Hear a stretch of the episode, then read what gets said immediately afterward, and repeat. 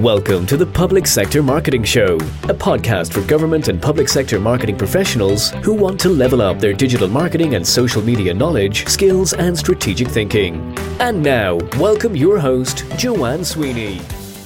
Hello and welcome to episode 18 of the Public Sector Marketing Show. Today we're talking about long form content and the fact that it isn't dead. Now, if I got a euro for every time somebody said to me that long form content was dead, then I wouldn't be standing here and hosting this show. But I am, and I am committed to convincing you that people want to read more, listen more, and watch more. So, content is the sweet spot between your goals and citizens' needs. Content is the bridge that builds public trust. Content is the reason that citizens act to embrace policy and legislative change. And content is king, and long form content is queen. So, coming up in episode 18, it's time that you gave your citizens a reason to listen. Why I recommend long form content each and every time for my clients. I interview Alan Mulrooney. He's head of communications at the Western Development Commission right here in Ireland, promoting living, working, doing business on the wild Atlantic way. And I've been watching the work of Alan and his team very closely over the past six to 12 months. And I asked him on the show because he and his team epitomize why long form content is alive and well.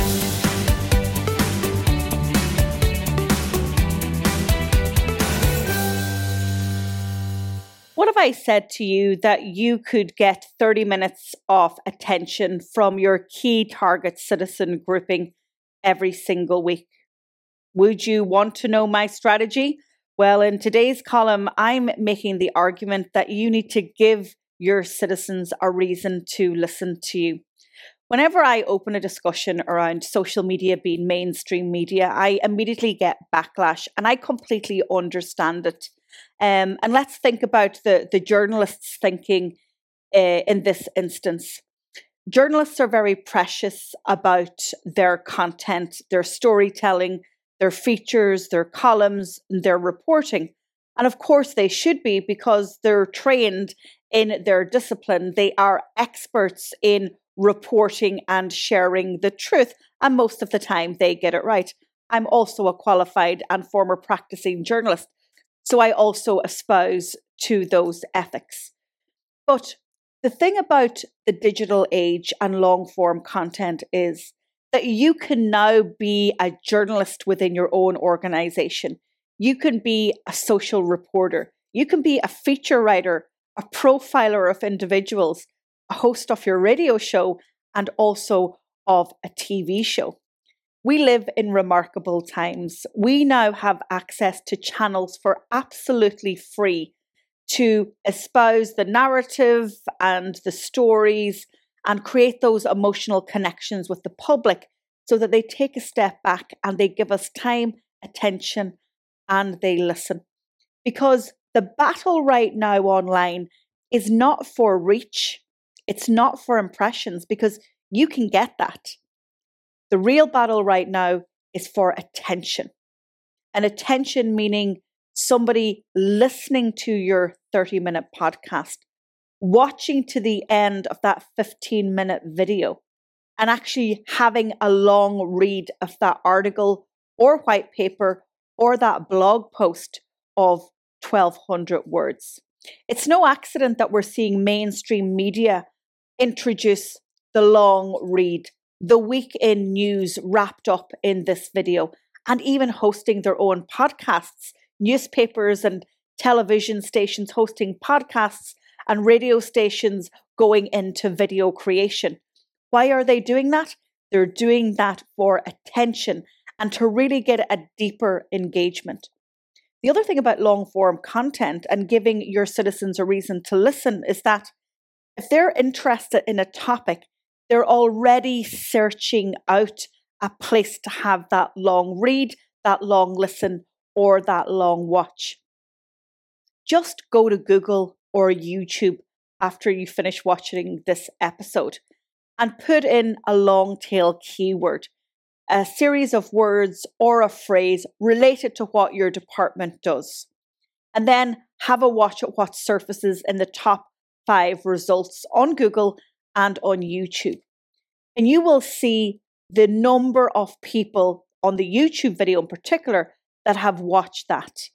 That is your evidence that there are people interested in going niche and going deep on topics.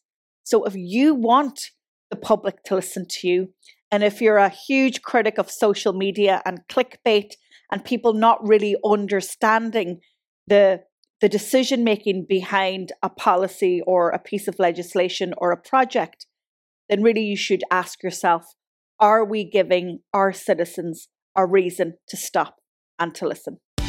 Level up your digital skills by taking our diploma in digital marketing, plus gain an industry qualification. Use the code DigitalMarketing20 for a 20% discount. Visit PublicSectorMarketingPros.com. Apart from delivering training to public sector pros just like you, I often spend my working weeks working on consulting projects with clients. And more often than not, I recommend engaging in long form content the reason that that is, is that long form content gets to the heart of the why of your message. And long form content is probably going to answer the who, the what, the where, and the when of that topic also. So, creating content that emotionally engages with an audience has to go deep into a topic. We know that headlines and that clickbait exists and short social media posts and they're great to get attention, but that should only be the beginning of the story. With long form content, we are going to the heart of an issue.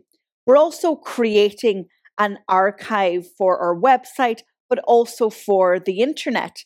So after you publish and optimize and share on social your long form content, it then exists right across the social web and it creates a great history lesson of that topic in that moment. So just don't leave those long form content pieces to journalists or to bloggers or to other subject matter experts outside your organization. Really insource your story and own it.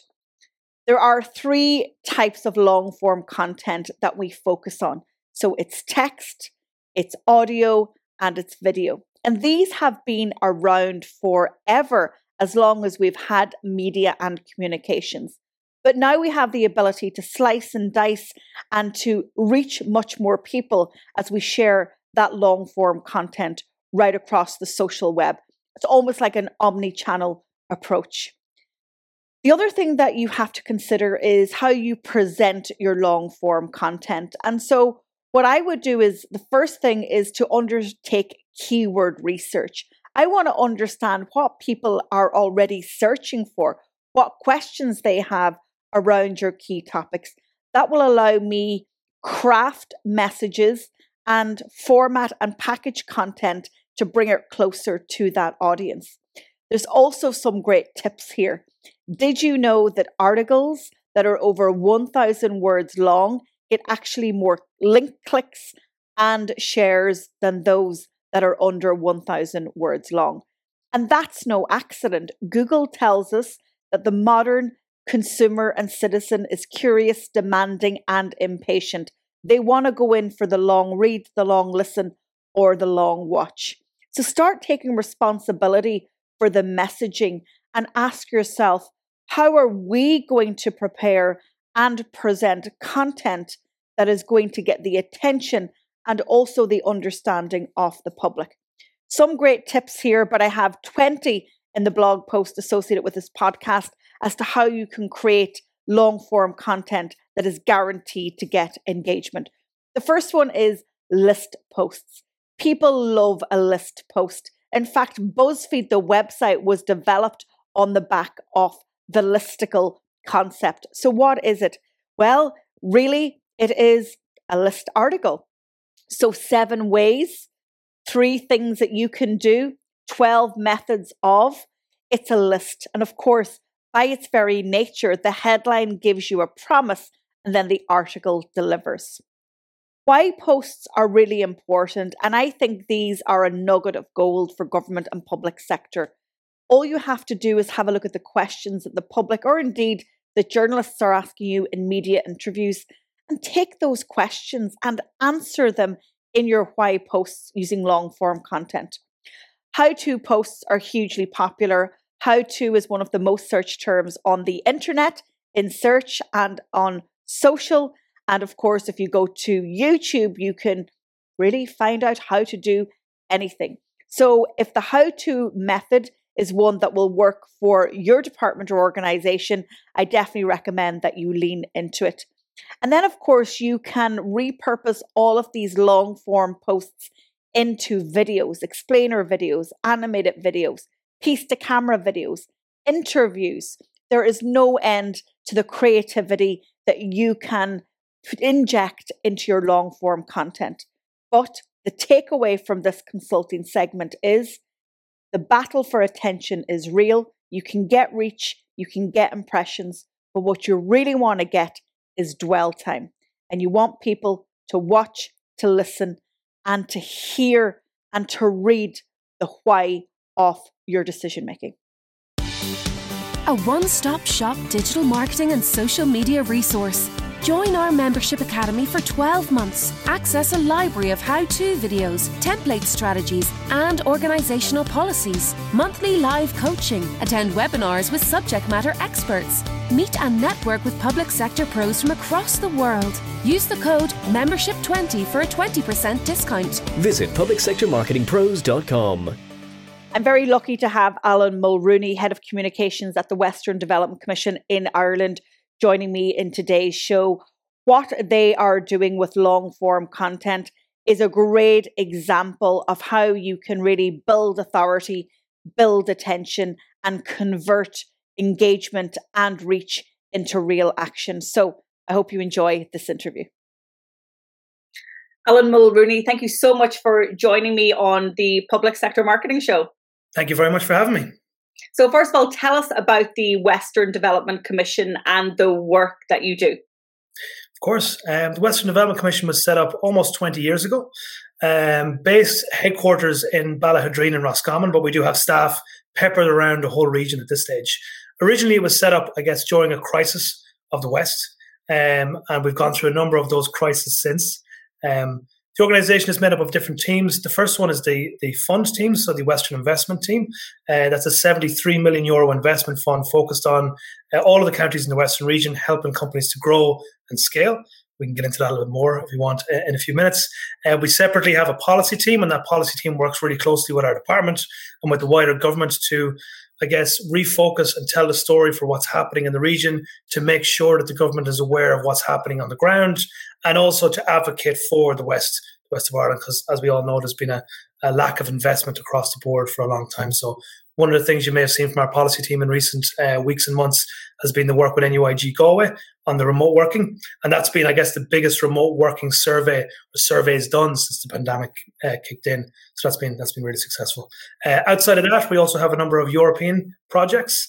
Um, and there are six uh, live European projects at the moment, ranging from um, uh, tourism to uh, biz mentoring to um, projects that focus on the recycling of fishing nets and, and waste waste fishing, uh, which is really interesting. And they work with European project partners based in uh, universities and ITs across Europe. Um, we also then have the Atlantic Economic Corridor project, um, which is something the Western Development Commission has been asked to to lead out on, and that's led us to a big hubs, hubs project, which I'll get to in a moment. And then I guess uh, last but not least um, is is the communications team, which is the newest part of the organization because there wasn't necessarily any comms on board, even though the organization was here for about 20 years. So that's headed up by me, and then I've got two staff members who work really closely with me at the moment. So, from a crisis in the West to what I would describe as a rebirth and a resurgence for the love of the West. Now, I can say the West is best because I'm from Donegal and I live in Galway, and I've never lived too far from the coastline.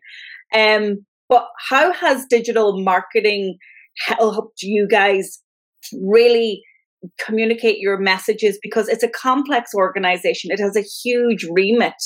Um, and so obviously you need to be very strategic to get those messages to land and to deliver those results Yeah, no, honestly, it was it was uh, I guess a challenge when I first joined. I'm with the organisation almost two years uh, at this stage. I joined from IDA Ireland, so my background within the regional development perspective was looking at FDI coming into the country, focused on the west of Ireland. So I understood that element of it, but there's much more to the Western Development Commission than the west of Ireland. So we began at the very beginning, which was um, pulling it all apart, looking at the organisation from a brand perspective, what worked and what didn't work uh, how are we speaking to our audiences, looking at our multiple audiences, and there are lots across the board. Um, so I think about two or three months into my to my job start, we were um, knee deep in a rebrand, which probably took the guts of about eight or nine months, longer than than probably anticipated. But a lot of work done with the board, a lot of work done with our managers, our departments to make sure that we were going to be on message. And then we looked at other parts of the organization, for example, LookWest.ie, which was a separate organization that we had for the Western Development Commission. Um, and, and, we decided to bring that back in under the new Western Development Commission brand under a living section. Um, once that was done, we had a new brand, a new website that was best in class, a new logo. It was then time to start building content to reach those multiple audiences. So, as you know, it was really about mapping out where we reach those audiences, what they do in their daily lives, where they live online, what social media platforms that they use, and how they consume content. And um, once we got that down, it was about starting to create the content. And I'm sure we'll we'll jump into what some of that is. And you know, very often um, conversations around digital communications focus very much on social media, and people get obsessed by social media.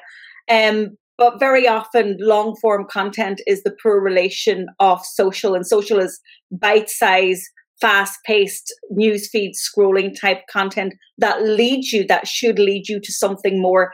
And very often, the objection that you know public sector marketing pros will say is that we just don't have the time to produce long form content. But you really started at that approach, as you said, mapping messaging to audience to need. So you see the value in long form content. Was that something that you know instinctively you had or where did that approach come from? No i think uh, like like anything else or anybody else in my position you have to learn what the organization is or needs to be. And obviously i'm very lucky to work with some fantastic people who've been doing this for much longer than i have. So listening to them and figuring out what has worked and what hasn't. I guess my, my background before this uh, my marketing journey started with an organization called Monster Energy, which is like a Red Bull, um, a big global brand, and, and all all of their work is focused around content delivery and content creation. So I was working on you know two wheel and four wheel motor and surfing and skating events around the world with them. So got a real understanding of what it is and how difficult it is to get people to buy into a brand, into a logo, to understand it. And when they do, when you get them across that journey, uh, that that once you have them, it's much easier to, to get that uh, get that messaging to them. I left there and went on to work with a PR agency in Dublin called ThinkHouse and managing clients like Heineken or Coors Light, Ben and Jerry's ice cream, and others, you got to see what worked and what didn't work across whether it was TV or social media, radio advertising. So got a good understanding of maybe where we should stand or where we could, uh, and then looking at our audience matrix for the Western Development Commission, how we should uh, how we should attack that. And the long form content, I guess, for me you know, it became really important really quickly because one of our KPIs was going to be driving traction back to the Western Development Commission website. How do we get more people to understand what it is that we do as an organization? What's the elevator pitch? And really, the best way to get them to do that is, is to come back to the site. And um, so, those long form content, the articles about living here, investing here, the articles about what our investment team are doing, whether they land in the media or not. Um, getting people to see them, click on them, even if it's just the first couple of lines. And as you know, building that um, I guess, continuous engagement with them. So if they see it a couple of times a week, whether it's online or somewhere else, that they that they do get an understanding when you meet them. What does the Western Development Commission do? They go, oh, yeah, I saw that article last week and another article the week before. I do have an understanding of what it is, and that it's almost like chipping away over time, isn't it? Yeah, and I I have seen the content, and this is why I asked you to be a guest on the show. Um, I've followed the organization for many years, but I've definitely noticed the change and no matter where I go on social, I am presented with a conversation or a story. Um, and I'm really engaged in it because I've I've business in the west of Ireland. I'm from here. I'm a huge advocate for it, um, and so I can see that it. I don't see your metrics obviously, but I can see that it does engage me as a potential audience. Obviously, obviously, news to my ears. That's fantastic. And, and um, you know, the last thing I want to do is come come on and preach that we've got everything sorted. We don't. Anybody, I think, or I hope, in content creation and marketing, it's a learning curve. You have to be on the ball. You have to continuously keep at it. And we have a long way to go, I would think. We rebranded and launched last August, so we're not even a year really into that new brand. And we're now looking back to see what performed well, what didn't, what should we be producing going forward for the next 12 months, two years, three years, and so on and so forth. So, you know, just because we created something last year, if it didn't perform particularly well, we need to relook at it, maybe redo it, change it. And um, I listened to a podcast last night of Imelda May talking about how she creates albums and how they re-listen to maybe a guitar solo 60 or 80 times before they d- decided on which one. Sometimes I feel like content creation is that. You could be, you know, pernickety about a couple of seconds in a video or a couple of seconds in in um, in a podcast or a few lines in an article, and that's what can change it. That's what can make it engaging, whether it's the headline or a few lines or you know the opening scene in a video. That's what grabs people, and um, I think that's what myself and, and my team are doing at the moment. Is we're we're trying where possible anything that goes out to really um, make sure it's best in class for what we're doing. So let's talk about those long form content pieces let's start with the articles and those stories about people who have ventured west or who have evolved and blossomed west. Um, where where have they gone? How have they performed? And what's been the reaction? I guess we're looking away. When I took this role, the backdrop of, of my job is the west of Ireland. So if you look at it from a product perspective and trying to sell it, you couldn't have a better product anywhere in the world. Um, if you asked me to sell a, a pair of shoes with the same, um, you know, love and aspiration, it's, it's, it'd be impossible. It's because you've got the backdrop, and the backdrop isn't just the rivers, the mountains, the lakes, the surf. It's the people, it's the community, it's the energy that you feel when you go to these towns. So, first of all, we went looking for those stories. There are hundreds of them thousands of them. So you know you're not going to run out of content quickly, um, and it's about you know picking the ones that are going to be, um, I guess, achievable for people. And that if, if you're on a Dublin bus, which I did for years, flicking through your phone and you see an article and you know it's it, it means something to you and, and you get that um, you get the feels as, as you say um, those are the stories we were trying to put out first and i guess they were to replace what was done on look west to live under the living section or what we call it on the new website um, and they are one of the most viewed pages. I think the last time I looked yesterday on our Google Analytics, they were number two on Google Analytics for the last month. So something that people are finding pretty quickly. And I guess um, you know, if you Google living in the west of Ireland, finding a job in Roscommon, um, how do I move to County Clare? We are consistently at the moment still the first pages that come up from a Google uh, search engine perspective. So when people find it, they're then staying, and that that was something we were uh, I guess, hoping or aspiring to change from maybe some of the older analytics that we had. People were finding the site, but maybe not spending as long. The dwell time was, was an awful lot less. Now we're finding those 250 to 350 word articles with good imagery um, and kind of, you know, good snippets of content. People are spending five, six, seven minutes reading them and even coming back again to read them. And then the other articles that are linked to those are the specific county stories. So trying to keep the stats up to date on housing, on childcare, on jobs that are available in the region. So again, people are finding those pretty quickly and spending quite a lot of time on them, which is which is great. And then you ventured into the world of podcasting, and we know that podcasting is a growing medium, and yes. perhaps you are an early adopter in the public sector scene. What was the inspiration for launching a podcast? Well, it's interesting because I think we probably launched a podcast around the same time that every man and his dog launched a podcast in the world, um, but it was in the hopper for, for quite a while. And I guess when I joined, uh, our CEO is a gentleman called Tomás Ó Síocháin, very forward-thinking uh, gentleman, and um, he's an ex-broadcaster, so he's a, a broadcast background with TG4 and RTE, and I wanted to make sure we, we tapped into that because you don't always have that. Um, you don't always have that asset as a CEO in an organization. So when we pitched the idea to him of doing podcasts, absolutely no problem at all. He said, and then it was really about okay, well, what's the story we, we want to tell here? Um, and f- for us, from a government perspective, uh, trying to showcase that we could push the bar out a little bit and, and quickly. That I didn't need two or three or four years in this role before we started looking at those bigger pieces of the jigsaw. Uh, and again, the way I pitched it to our board and to see and to the CEO Tomas was that look, let's try it. Let's try six or eight episodes. Let's see what the metrics are like. See if we're if we're gaining the traction that we need. And really looking at those audience, the audience for that. um, we were looking at the county councils, the chambers, the main stakeholders in the region to really get the message out there that one, the Western Development Commission understands what's happening across the board from a blanket perspective, um, but also that we're here to support and here to help and, and here for you to be a voice. So those six podcast episodes that we've put out so far have ranged from um, talking about remote working, which is obviously something we're, we're, we're working very closely with on, on, the government and the government strategy, to um, the carbon agenda, to um, scaling up your business and starting up a business. And then the last one was was very much focused on attracting talent, which is a, a big piece of a jigsaw for us at the moment. How do we attract key talent to to live and work and stay in the region? And again, they, they, they, they've absolutely outperformed what we were expecting to do from a metric perspective. Um, not without its own challenges. I think you know, for us, the, the challenge of a podcast is you can create a good piece of content. It can live across all platforms from Spotify to Apple and everything else. And you can post it on social, but it doesn't always necessarily get traction quickly. So, what myself and Emma and Karen have been looking really closely at is well, what are other companies across the world doing from a podcast um, perspective to make sure the people that we want to see it are seeing it? And at times, I try to avoid where I can spending and spending and spending because if you're consistently spending across social to reach people, you're losing.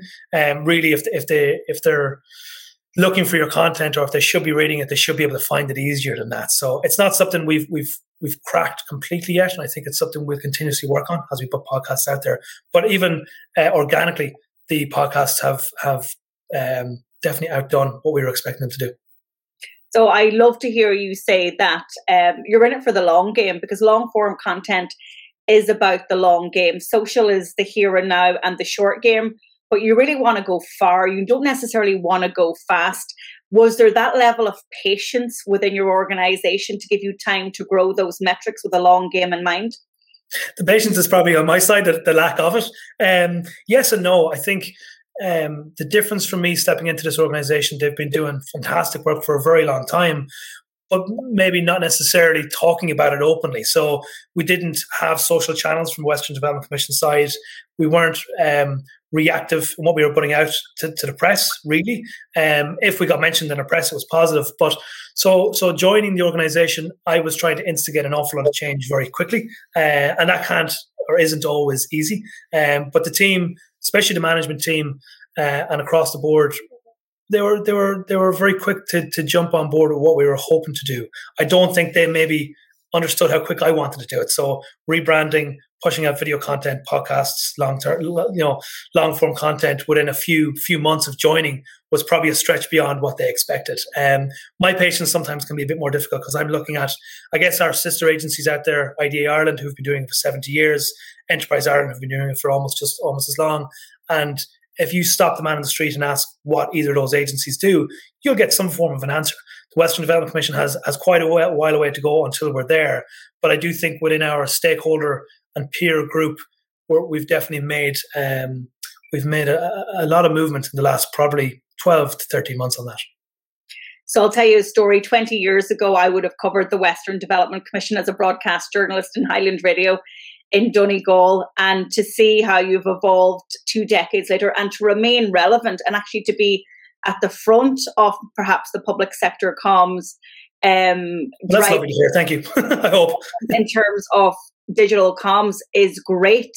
Um, because if you're trying to attract young talent and you're trying to be the voice of living in the West, then you have to be representative of what you're promising that audience that are watching. But let's talk about video content. Um, of course, again, with the product, there's no shortage of amazing drone footage where you can take us across Strandhill Beach or Downings in my own home county.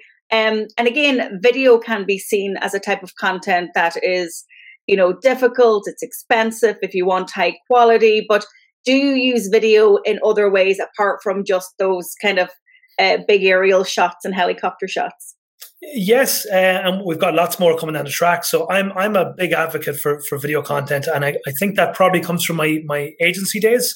Um, if you were trying to launch a product uh, or rebrand, or uh, you know, I remember lo- relaunching the the O2 Arena at the time and working on the video content and and, and map uh, projection mapping on it. Um, I'm always an advocate for people are busy people are really busy, and you know, as relevant as you are to your to your cohort, whoever they are, video is a really quick way without sound or with sound to reach them either on phone or on laptop. So, um, and, and I also I think I really enjoy being part of video projects. It's just something that um, from from my early stages working with Monster Energy, and I was doing videos once a week on something globally. Um, you know, being offered the chance to do that for the west of Ireland is a gift because yes, the, the, the, landscape is beautiful, like we spoke about a few moments ago, but also from an industry perspective and what we're trying to talk about at the moment, whether it's living here, working here, investing here, or moving here, there's there's just countless, countless stories. So, you know, I spend a good portion of my weeks speaking to industry across the region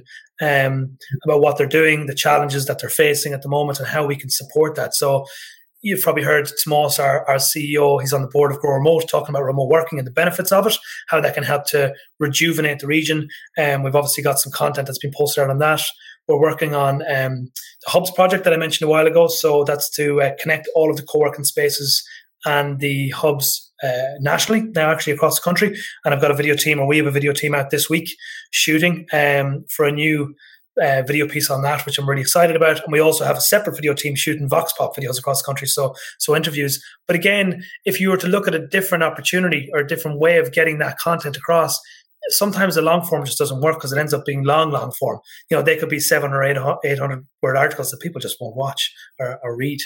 Um, so to answer your question, the visuals are fantastic, but we are trying to step into, to I guess, the broader, uh, wider messages. So we're we're working on, for example, a six part TV series with TG Ceathair at the moment, um, and that's starting to be produced in two weeks' time with our Galway episode. So essentially, we're going to have six six parts uh, one county for each one. And in each one, we're going to tell a story of somebody who's moved to the west of Ireland, trying to find a good balance of people who work for FDI, Enterprise Ireland clients who maybe work with Údarás or work with ourselves, so that it gives the full scope of what's happening.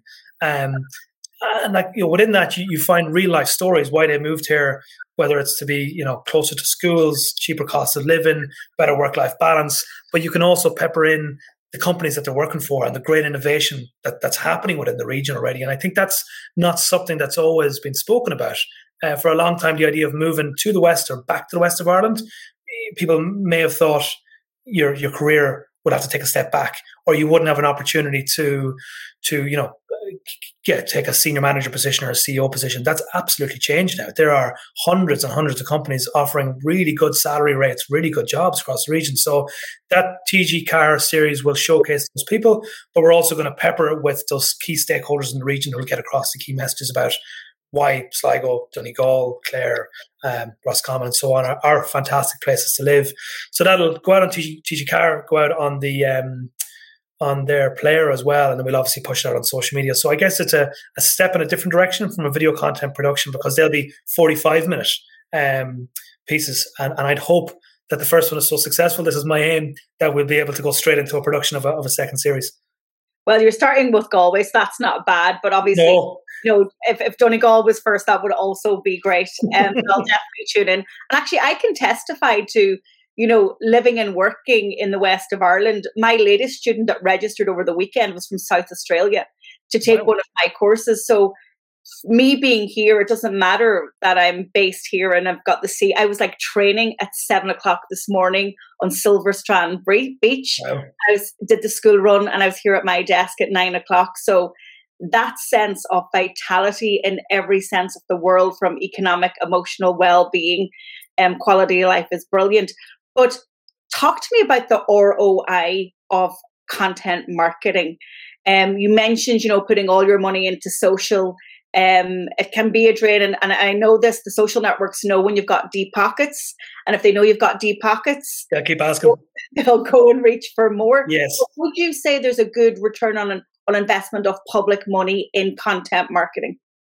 Content marketing, yes. Uh, paid social advertising, I'm not convinced, if I'm honest. Um, I mentioned I used to work in agency days, and we spent, you know, a couple of years building up Facebook pages or Twitter pages for, you know, big brands, and then all of a sudden we were t- turning around telling them, well, now you've got to pay to reach that audience. So I was there, I guess, during that turn of the clock when social media agencies they knew what was coming, uh, but but I don't I don't necessarily think that that the agencies uh, understood that. Um, spending money on content creation for us is absolutely money well spent. And, and when I joined, I obviously had to advocate for a budget because it wasn't there. Uh, from a comms perspective, my CEO was very amenable and we work very closely on everything that we do. Um, I, I, I can't look back on anything we've done over the last year to say that that could have been money well spent because I, am I'm, I'm very careful about how we spend it. Uh, sometimes I feel like I'm trying to spend my own money. Um, obviously, everything we do has to go to tender, which is a challenge from a government perspective. So three quotes, and, and in most instances, it's more. And then with the quotes, you go through them with a fine tooth comb to see.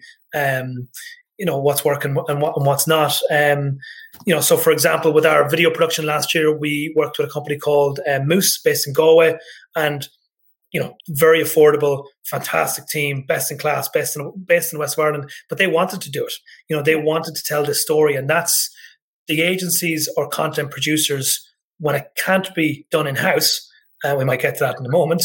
Um, you you need to, or we try where we can to find agencies to work with us that also see the benefit of it because either they're based in the West or they'd see the reason why we're trying to tell that story. Because if they're not, um, you can pretty quickly burn money, and you you can you can also spend an awful lot of your time managing or, or trying to manage an agency on the other side of things. So let's talk about the processes. Content marketing and long form content is brilliant, but the smart way to do it is to have a seamless process where you you map it you have the story it's hitting all the marks in terms of audience segmentation and um, you've got your metrics set down do you guys have processes that you've been able to to introduce over the past year or so with your content stuff that you're doing in house? Uh, yes, I guess w- what we would start with would be if we're going to create a piece of content, we'd look at the audience matrix that we've built to see, okay, who's this built for, who are we creating the content for, and we've obviously built personas for each of those to say, okay, this is John, and he works in X company in Dublin. He's on a bus in the morning going to work. He's looking to move back to the rest of Ireland, or it's you know maybe somebody who's from overseas who's moved to Ireland, loves the crack, loves Guinness, loves the food, um, but maybe doesn't necessarily want to stay in Dublin long term, wants to stay in Ireland. How do we reach those different audiences? So if we're creating a piece of content, that's where we start. Who's the audience? Where are we going to reach them? How do they digest that media? So should this be a video content? Should it be long form content? Um, where should it live? Is it okay just to live on our own social channels and our own website, or should we be looking to partner with somebody else? So, for example, you know, should we be looking to partner with entertainment.ie, Joe.ie, or somebody else to try and reach their audience while we're at it? Or is it a press release? And if, if it's a press release, as you know, does that go to just the counties based in the west of Ireland? Or is it a national release that goes out to all of them? What time of day does that get out? Go out with? Do we need images? Do you include the videos in a Dropbox to allow them to update it? So, yes, I guess the, the long and short answer, we look at all of those before we create the content, map it out to make sure that we've we've we've um, we've nailed it as much as possible. But as I said earlier, I think we're still very much in the early stages. We've been lucky, but you make your own luck in, in a lot of sense. Um, and I think we'll learn as we go along until you're three or five years into that strategy. I think it's difficult to be able to look back and see exactly and pinpoint what what went right and what went wrong. So, um, yeah, hit and miss. Yeah, I think luck, luck is the intersection between preparation and action. You know, a little bit of serendipity thrown in. Yeah. Uh, well, the difference the difference for us, I guess, there is, and we're very lucky the the advocates across the region when we put out good content. So if I was to use our More to Life campaign that we launched last year as an example, when we launched that, we didn't put a whole lot of money behind it in terms of, of, of social media. In fact, we put none behind it for quite a while. It went out on its own, but we did send it to a very wide, varied um, group of stakeholders, county councillors, um, Chamber of Commerce, FDI businesses, EI businesses, and, and give them a Dropbox link to say, you know, we've just released this campaign the idea is to tell the story of the west of Ireland, and the end goal is to attract more people to live and work and work for you. So there are thousands of people across the region, across the west, who want to see the west progress, and that's I guess really lucky for us because they're they're fans of the show and we're fans of their show, if that makes sense. So when we send something out, they're quite happy to post it on their social, advocate for it, whether it's sharing it or sending it out themselves. And that really, at times, can avoid us spending you know nonsense money on on on getting it pushed across social or elsewhere from a paid media perspective because if you get advocates to buy into it and it gets that natural push it also comes across as being much more natural to the people who see it because it doesn't look like it's it's um it's paid for it's kind of being shoved in their face if that makes sense. Yeah well that's your version of influencers right? You yes i guess so. influencers in their own right advocating for you um, yeah, without spending any money. So, what is next for the Western Development Commission? Have we any exclusives here in terms of your next uh, piece of content that we can expect? Um, you, you, can tell you a few because there's quite a few in the hopper. So we launched um, westernjobs.ie a couple of weeks ago, uh, and that was a platform we were working on for quite a while. Karen Sweeney, who's um, one of my colleagues, has been has been working on that for for quite a while, and that I guess stemmed from the the big question when you look at an FDI perspective, if I use that as, as an example, if a software development company comes to Donegal tomorrow and says, we really want to set up here. We love the work life balance. We love the beaches. We believe the people who come and work for us will stay. Um, can you find me 50 software developers tomorrow? And we'll all say, absolutely. We know we can, and we know we all speak to those people, but there hasn't been any data to back that up. So this platform, Western Jobs, has been built to showcase the people that are looking to move to the region uh, in the next few weeks, few months, few years.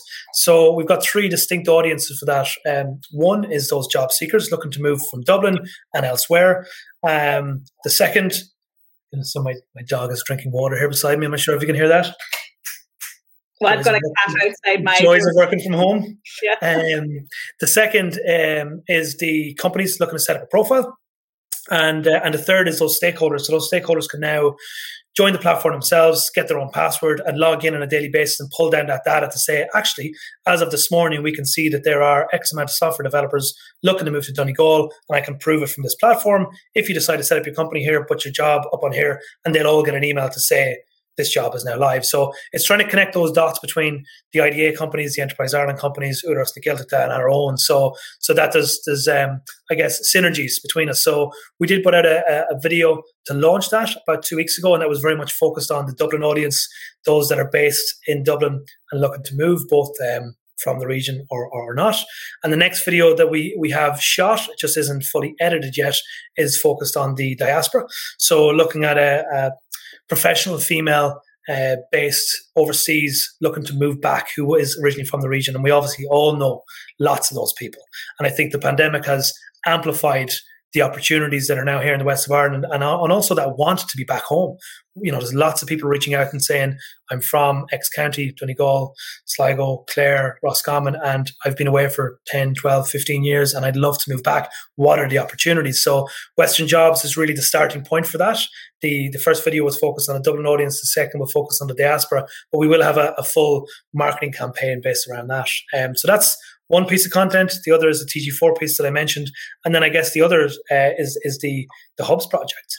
And that Hubs project is going to have lots of content going out around it. Firstly, focused around the different Hub users. So you have somebody working for an FDI company, you have a remote worker, you have that Wild Atlantic Way visitor who might want to come and use a Hub on a Monday or a Friday. So again, there's oodles of content that we could and, and, will be tapping into. So we're starting with the broad messages and the idea of the initial Hub's um, campaign.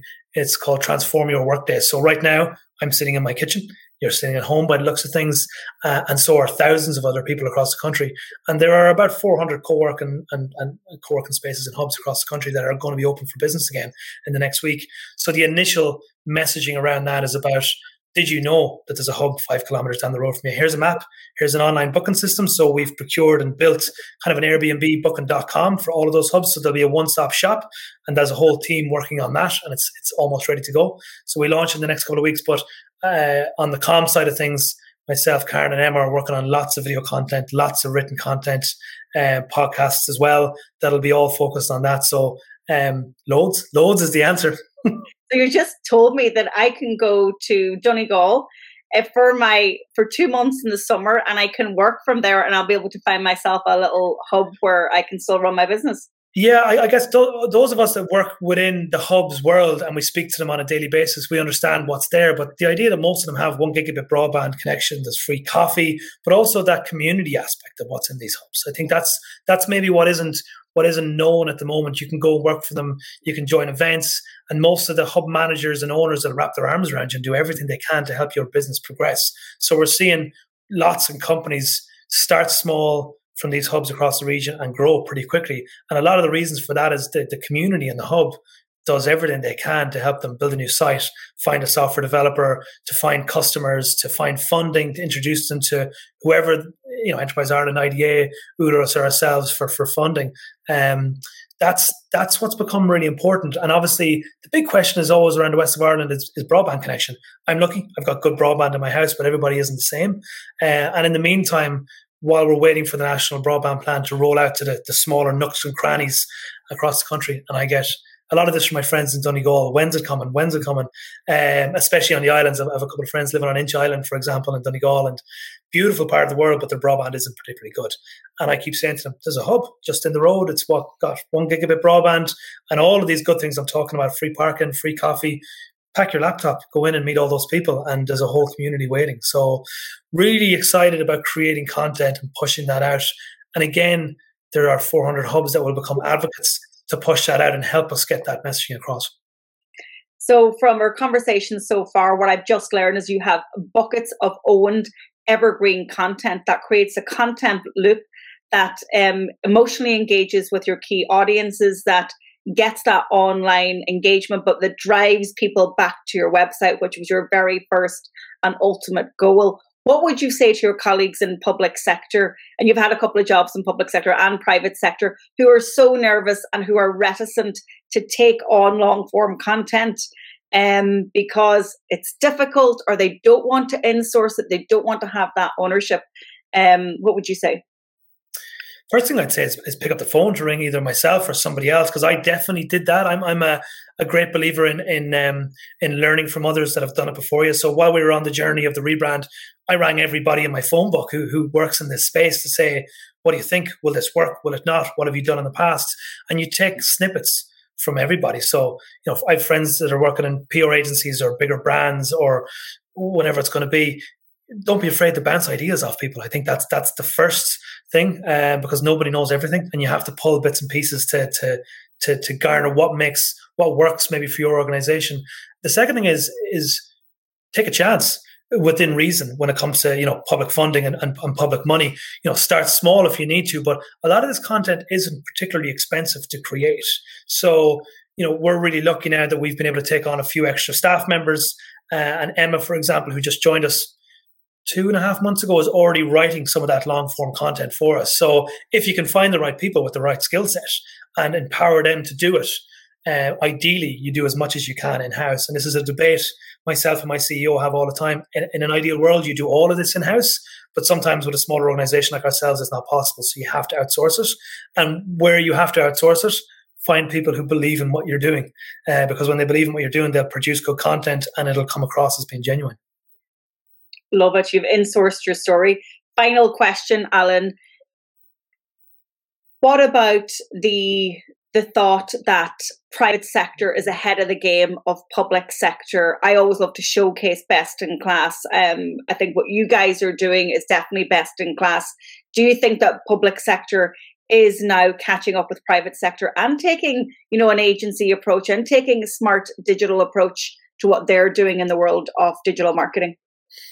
I think it's a, it's a good question. Well, firstly, thanks for even putting us anywhere near that bar because, as you know, when you're, you're you're working in a bubble, trying to make sure what you're doing is good, it's nice to hear anybody say that it's that it's positive and it's going well. So, really appreciate that. Um, I think the challenge is always going to be is is, is budget. Unfortunately, uh, if you can find good people and create content in house, it's, it's it definitely makes it easier. But the challenge looking at anybody I know working in, in, in, private sector is A, you don't need to tender. So you decide you've got a good company who does things good for you. You pick up the phone and they're doing the work for you the next morning. Sometimes with us, the delay, unfortunately, is writing a tender, getting it out there, getting companies to, to come back on the brief, and and then getting the company on board and briefing them and, getting going. That that delay time um, coming from private sector for me sometimes can be difficult because that could be a six week or a month or a two month window. Um, and then the budgets, obviously, depending on the size of the organization, you know, depending on who's in charge and who believes in comms, if you're in private sector, your, your budget can be never ending. That doesn't necessarily mean they're creating better content. It means they've got a better opportunity. But but the difference is if you're in private sector, you're usually selling something, a service or a product. And, and in my case, I worked for a, a, broadband provider for a number of years and fantastic job, fantastic people. But in the end, what you're selling is an amenity that people kind of they need, but they don't really want to know about your brand. They're not that interested. So sometimes you feel like no matter how good the content you're creating, people don't really buy into it. Um, whereas when you're selling something from our side now when it's genuine. I think people see what you're doing and, and they understand what you're doing. You know, whether it's Irish Water Safety to Western Development Commission to IDA to every other, you know, sector uh, across what we do. I think for the most part, everyone's trying to do their jobs well to help the benefit of, of Ireland Inc. to grow and to move forward. So if you're creating content, I think your customers will buy into that quicker than they would if you're trying to sell them a pair of shoes. Does that make sense? Yeah. And I will keep uh, preaching the gospel that Irish people or any citizen across the world, doesn't matter what government or public sector agency it is, people actually care and people are curious and they like to be informed and they now expect it. Alan, it's been a real pleasure. Thank you so much for joining me on the public sector. Not at all. Thanks for the time. I hope I've managed to to give your viewers a few a few insights that have been relevant. Um, but look, there's there's lots more. I'm thinking of bits and pieces like our image bank that we didn't get to. So we're currently creating an oh, image yeah. bank. Well, tell us. This is good because I get asked questions all the time about imagery and sharing. So please tell me about this one. Yeah, no, a great, a really nice idea. And actually, again, this came from Karen Sweeney, my colleague. So, um, the challenge, as you know, across the region when selling it, sometimes can be having good imagery and good imagery available. Fáilte have a fantastic image bank that you probably use, but it's very much focused on the outdoor amenities, green fields, the sheep, the rainbows, that kind of, um, you know, what Fáilte do and Fáilte do best. We looked and saw a gap that there is no image bank or really free to use images for industry across the region in the west of Ireland. So we are currently shooting an image bank that'll be free for anyone to use, whether you're in the media or based in a company across the region or anybody really advocating for why live, work, or invest here. And there's lots. Like I said, we have shot Sligo, we've shot Donegal, and we're moving on to Leitrim now that restrictions are beginning to lift, and we're moving down the rest of the, the counties as quick as we can. And that'll be a free to use image bank on our website so that everybody can go in, create a login, and download images in high res, low res for social, for billboards. Everything's been signed off, so anybody in the pictures has, has signed the waivers. And um, we have seen the images started to be used for events in the counties that they're there for, or for remote working um, articles. But we believe, I guess, the more images we have on that, and we'll go back and bolster it up every year, that we'll start to see those images go far and wide. And again, it just adds to that picture to make it easier for people to sell the region. Wow, what a brilliant idea. So, where can people find your podcast, find your website, find the image bank? Where are you going to direct them online? So everything's on westerndevelopment.ie and we're trying to, you know, as you can imagine, keep everything there. Now, there's, you know, there's a few hyperlinks off it. So the, the image bank, for example, lives on its own field once you click off it, as does Western Jobs, but they're all there on the site. So we can see what's, what's redirected and not. So westerndevelopment.ie. And from there, you'll find the image bank, you'll find the podcasts, you'll find the living stories, you'll find the videos and, and everything else we've been talking about. Fantastic. And you, of course, are on uh, LinkedIn yourself so people can connect with you there. Absolutely. I'd welcome it. I always welcome the conversation. I think it's uh, always an interesting. Um, an interesting angle. always say yes to a conversation. You never know what might come from it. So, if anybody wants to reach out, please do. Brilliant, Alan. It's been a pleasure. Um, have a great day. Get some get some outdoor fresh air in Sligo, and I'll be the same in Galway later. I'm actually about to go hike a mountain. It's about that time of day, so uh, I haven't got haven't got away from the computer yet. There's a, a lovely mountain behind me called Knocknarea. I try to get up at least once a week, so that's where I'm going now if I can. Brilliant. Thanks a million. Okay, thanks a lot. Take it easy. Level up your social media skills by taking our diploma in social media, plus gain an industry qualification. Use the code SocialMedia20 for a 20% discount. Visit publicsectormarketingpros.com. Thank you so much for tuning into this episode. My free gift to you in this show is a list of 20 long form content marketing ideas. You can get that at publicsectormarketingpros.com and look for the blog post associated with this podcast. As always, I'd love you to share the episode. And if you haven't rated or reviewed the show yet on your favorite podcast platform, make sure that you do. And if you haven't subscribed to the YouTube channel, I'd really appreciate it. I'm trying to grow the audience over there too. As always, thank you so much for your feedback on every episode. I really do read every comment and every message that I get.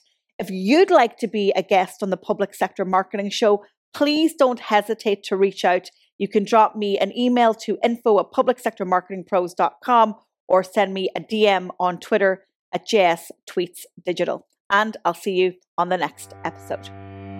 Thank you for tuning into this episode of the Public Sector Marketing Show.